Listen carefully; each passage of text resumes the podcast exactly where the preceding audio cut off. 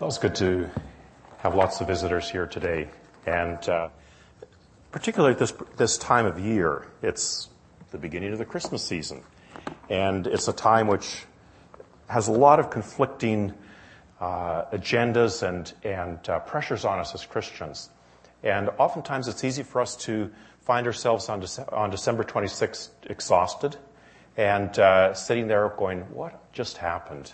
and uh, thinking about how we're going to regift and uh, sorted and sundry other things. And this is the first week of Advent.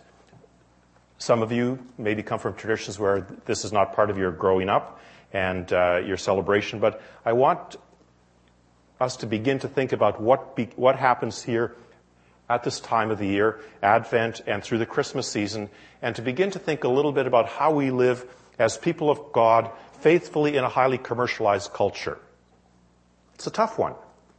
And uh, this time of year is not an easy time to live as a Christian. Yet it's the heart of our story, isn't it?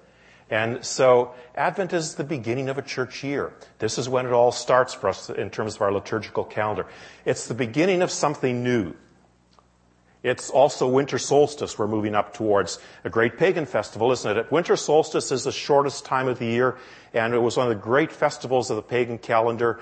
And we feel it, don't we? The days are getting shorter, the nights are getting longer, but it's not yet the bitter cold of winter. It's not like January, right? Uh, so we're outside and we're, we're about and, and there's not yet snow on the ground. And as we walk down the streets, there's Christmas music playing. Rudolph and Santa Claus and all sorts of other things. And there are lights everywhere. It's, it's a time with, with wonderful magic. It's a time where, where there's something in the air which catches us up short. It's a beautiful time. It's a time of sales everywhere. We've just come through the weekend. It's a time of advertising, of intense pressure to buy. But it's also a time when we think about others in a way which we don't do any other time of the year. We turn out.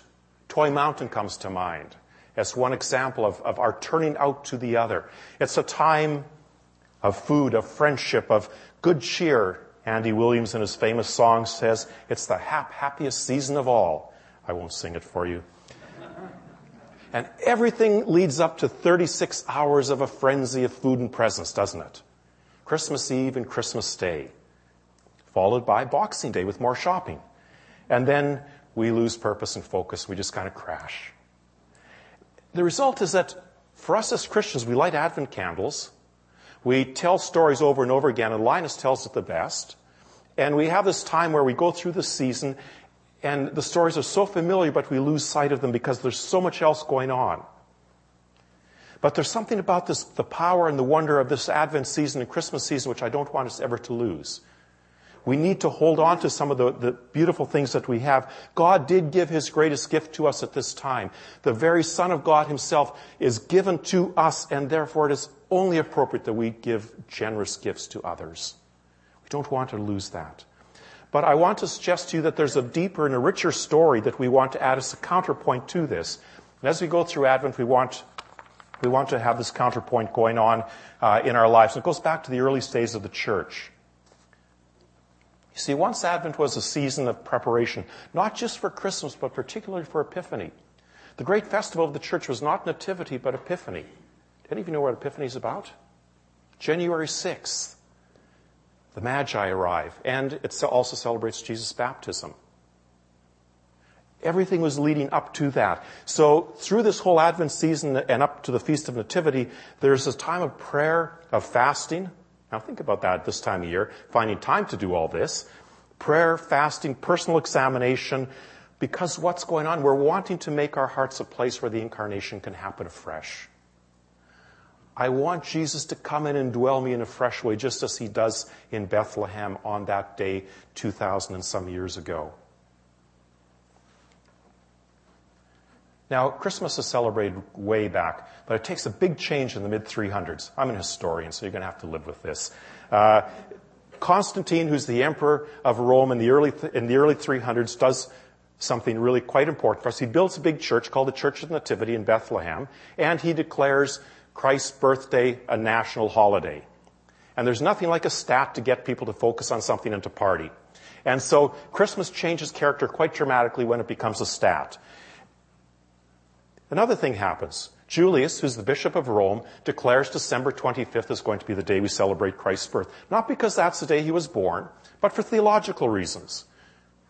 Remember we talked about this as being the time of solstice, just before we have the shortest day of the year.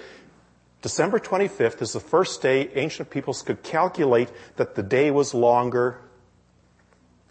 It was the first day that they could calculate the day was getting longer. And so in honor of the fact that light is breaking into the darkness and the dark, darkness could not overcome it, the darkness could not hold it back, we celebrate Christ's birth on December 25th because it's the first day we can calculate the days getting longer. Light is breaking in. At this time when all seems dark, when their hope is gone, light breaks in. And so we celebrate. Christ is come. And we set this aside as, as the birthday. And these two things turn it into quite a joyous event. And the early church now is going to hold on to these two things in tension, a time of reflection, a time of preparation, of fasting, of prayer, and celebration. But what are they waiting for? What are they anticipating? And this brings us back to our text. This story of Mary, this beautiful song of Mary. And the Song of Mary is, is, one of those songs which comes down to us. We sing it. It's one of my favorite songs when sung at this time of year. And uh, it's a powerful song which has tremendous consequences if we actually listen to it. Did you know that at many points in the 20th century, people would take Mary's song, they would print it up on a little piece of paper, and they would hand it out on the street corner without any comment, and they would be thrown in jail and charged with political treason. Did you know that? That happened on many occasions here in the 20th century, here in our Western Hemisphere. Think about what this song, what this song does. It does something quite profound. First of all, it takes shame and it turns shame to honor women were objects of shame. Elizabeth is a woman who suffers great shame because she was barren. God takes away her shame and gives her the honor of having a, a child, a son.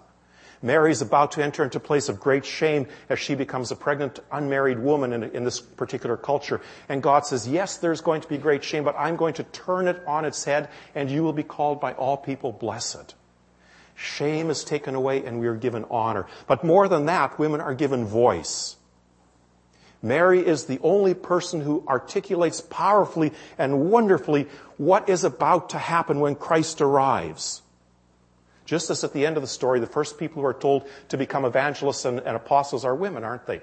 Go, Jesus says to these women, go and tell. So at the beginning of the story, it's Mary who says, this is what is about to happen. And what's about to happen, something with profound political, economic, and social implications is about to happen. The world is going to be stood on its head. All those promises which the prophets are told, uh, uh, foretold are about to start to happen. They're beginning to break in. The proud, the haughty, the mighty are going to be brought down. Those dictators, those people who rule and lord it over people, those people who take the food away from the, from the poor, the rich, are going to be turned away hungry. The poor are going to be fed. The lowly are going to be raised up. This is the promise of what happens when Christ comes in the second coming. And so Advent literally is the Latin word ad- adventus, and it's the translation of the Greek word parousia, which is the word we use to talk about the second coming. So we are waiting for Christ to return. We're anticipating the return when those things which begin to happen in Advent now are going to occur in fullness. And so this is a profoundly significant passage. Mary sings about something which is going to happen. We're waiting for this. We're longing for this. We're hungry for this because we read the stories, we watch the news, we know what's going on in South Sudan, we know what's going on in Burma, we know what's going on in Eastern Congo, we know what's going on in North Africa, and we long, we desperately long for something to happen. And so we're waiting in anticipation that God will do what God has promised to do. And as we come into Advent, we're saying, Lord, begin to do this and start with me. Start with me. May I be one who begins to live this way. May I be one who begins to treat people this way. And so we become people who are waiting, who are longing, who are starting to turn things on its head. And I can wait because I have a promise. Henry Nouwen wrote a beautiful little book called Finding My Way Home. And in that book, he talks about waiting. Waiting's never easy, especially for North Americans, because waiting seems like such a waste of time. But we can wait through Advent because we have a promise. And we see this with the five characters at the beginning of the story, don't we, in Advent? Zechariah and Elizabeth, Simeon and Anna, and Mary. All of them are given a promise, and all of them have to wait. Something begins to happen inside of them with this promise. There's a seed which is planted, it begins to germinate. You can't see it, but we know it's there. Because God has made a promise. And so we can wait through Advent. We can allow this to begin to be a time of, of reflection, of preparation, of anticipation of something which does not yet seem to be because we know God has promised. This is what Advent is about. It requires trust on our part. And we can only do this together. You can't wait well alone. What's the first thing that Mary does after she's given the promise? Packs up her stuff, heads up to her cousin Elizabeth's place up in the hill country, and they wait together. Community is the place where courage and trust in God grows. As we go through Advent, it's very important for us to come together as the people of God and to begin to start to pray and to long and to talk about what we anticipate God is doing and to pray that God will do it now.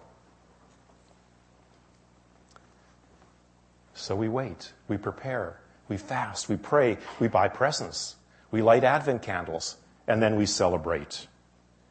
We celebrate because in the arrival of Christ, these things begin to break in, and we have the privilege of beginning to start to show them to the world. And so, how long do we celebrate as Christians?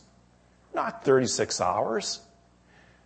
When everybody else has crashed and sitting there with turkey overload, going, What do we do now? Christians, we thumb our nose at them, we say, We know how to party.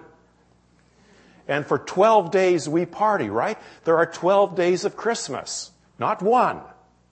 There are 12 days to Christmas. So from the early days of the church, we've been celebrating 12 days of Christmas.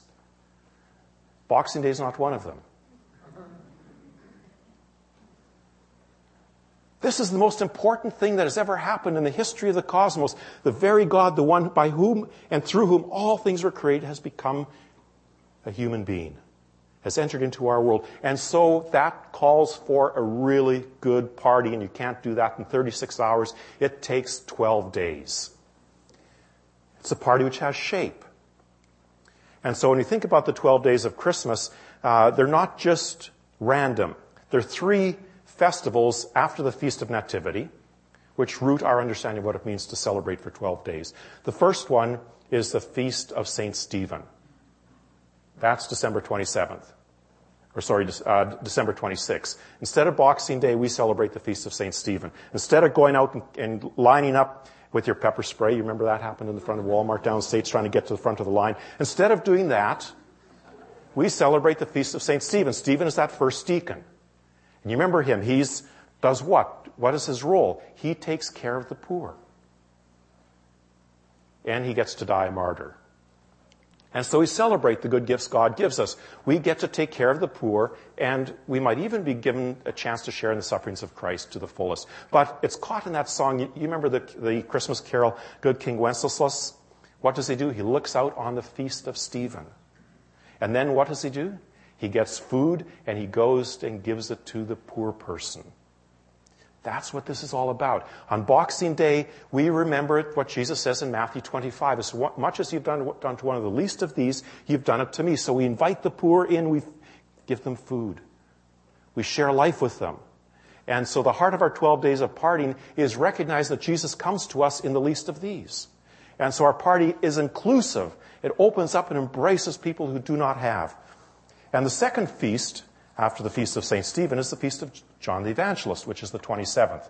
So you can see we're getting the foundations laid. Nativity, uh, that's the big one. We all, we've all got that one down cold, right? And we don't have to talk about that. But then the feast of St. Stephen, and then the feast of John the Evangelist. John's the only one of all the disciples who doesn't die a martyr, according to tradition. So on December 27th, we celebrate him. What does he do? He bears witness through his words. In the beginning was the Word. The Word was made flesh. And in celebrating the feast of St. John the Evangelist, we remember that our task in these 12 days of Christmas is to talk a lot, to tell the story. Our task is to tell the story to over and over and over again to people who've not heard it, because most people in our culture have never heard it. They know nothing about this. They know who Santa Claus is. They've got a pretty good idea who the Grinch is. And, uh, you know, you can go on down the list, but Jesus, well, we're not quite sure. And so we root ourselves in the story of Jesus' arrival, and then we, we enter into and feed the, and take care of those who have need, and we tell stories. And then the third feast on this, so one's the 26th, 27th, and the 28th of December, we celebrate the Feast of Holy Innocents. Do you remember the Holy Innocents? Those children who are slaughtered in Bethlehem by King Herod? It's one of the really dissonant stories in the whole, in the whole narrative, isn't it? They don't die out of any heroic vision for Christ, nor were they inspired to speak of the word of, of life that's broken in. They die unjustly before they had any chance to know or to will, but they die for Christ nonetheless. And when we celebrate the Feast of Holy Innocents, we see these young children in all of their agony who suffer and die through human injustice. And so we remember and we stand in solidarity with victims of injustice all over the world. And we renew our faith that the coming of Christ brings hope to the most hopeless. Okay? So we have 12 days to party. Our party's rooted in this baby. We're going to tell a story over and over and over again. And We're going to invite people in to share food with us, to share uh, space with us, as, and we're going to sign petitions for Amnesty International. We're going to welcome refugees. We're going to speak out on behalf of those who are suffering injustice. Because these are the things that we do as Christians when we party. We celebrate that good news is coming and good news is coming for all these people. And so our celebration is rooted, it's turned outward always. And then our great festival is January 6th, Epiphany. It all moves to this point, the last day of Christmas. And in the Eastern Church, this is still a bigger festival than, than the Festival of Nativity on the 25th.